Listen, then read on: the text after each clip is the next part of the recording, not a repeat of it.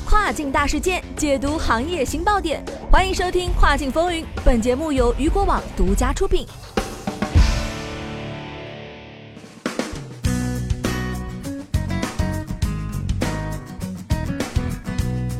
Hello，大家好，欢迎大家收听这个时段的《跨境风云》，我是大熊。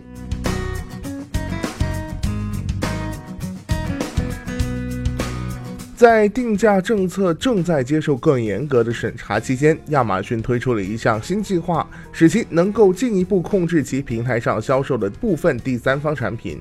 亚马逊上周开始邀请第三方卖家参加一项名为 “Thought by Amazon” 的新计划。签署该计划的卖家允许亚马逊任意降低他们的产品价格，以换取最低的总收益，以确保折扣不会导致他们的意外损失。这个做法是不是和 Wish 有点像？区别是 Wish 会提高卖家的最终定价。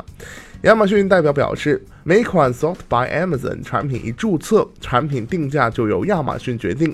亚马逊将提供 MGP 以保障卖家的利益。Sold by Amazon 的计划目的是通过自动化价格为卖家节省时间，并增加销售，并能持续不断地为客户提供优惠的价格。新计划可能会缓和业内对亚马逊定价政策的批评。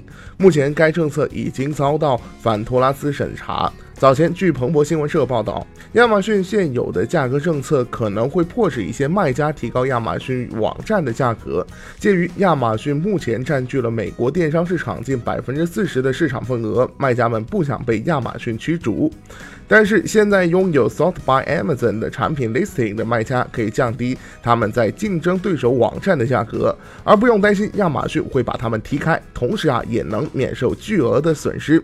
对于亚马逊来说，Sold by Amazon 是一项低风险计划，因为亚马逊没有为 Sold by Amazon 产品保留库存。相反，亚马逊在等待产品在其网站上上架销售，然后啊，亚马逊再从卖家处购入并运送产品。在等待期间，亚马逊还有时间根据客户的兴趣，更有效地挑选符合条件的产品。由于定价每六个月重新商议一次，亚马逊可能也不会在提供 MGP 方面损失太多。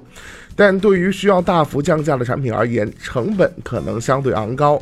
例如，如果卖家同意二十美元的 MGP，并且亚马逊最终以十五美元的价格出售，那么卖家将从亚马逊获得二十美元的全款，该交易将损耗亚马逊五美元。如果亚马逊以超过二十美元的价格出售该产品，那么卖家将赚取更高的售价。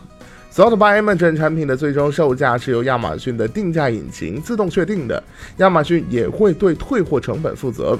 注册 Sold by Amazon 计划不需要额外的费用，但是卖家必须是品牌商，同时啊也是 FBA 卖家。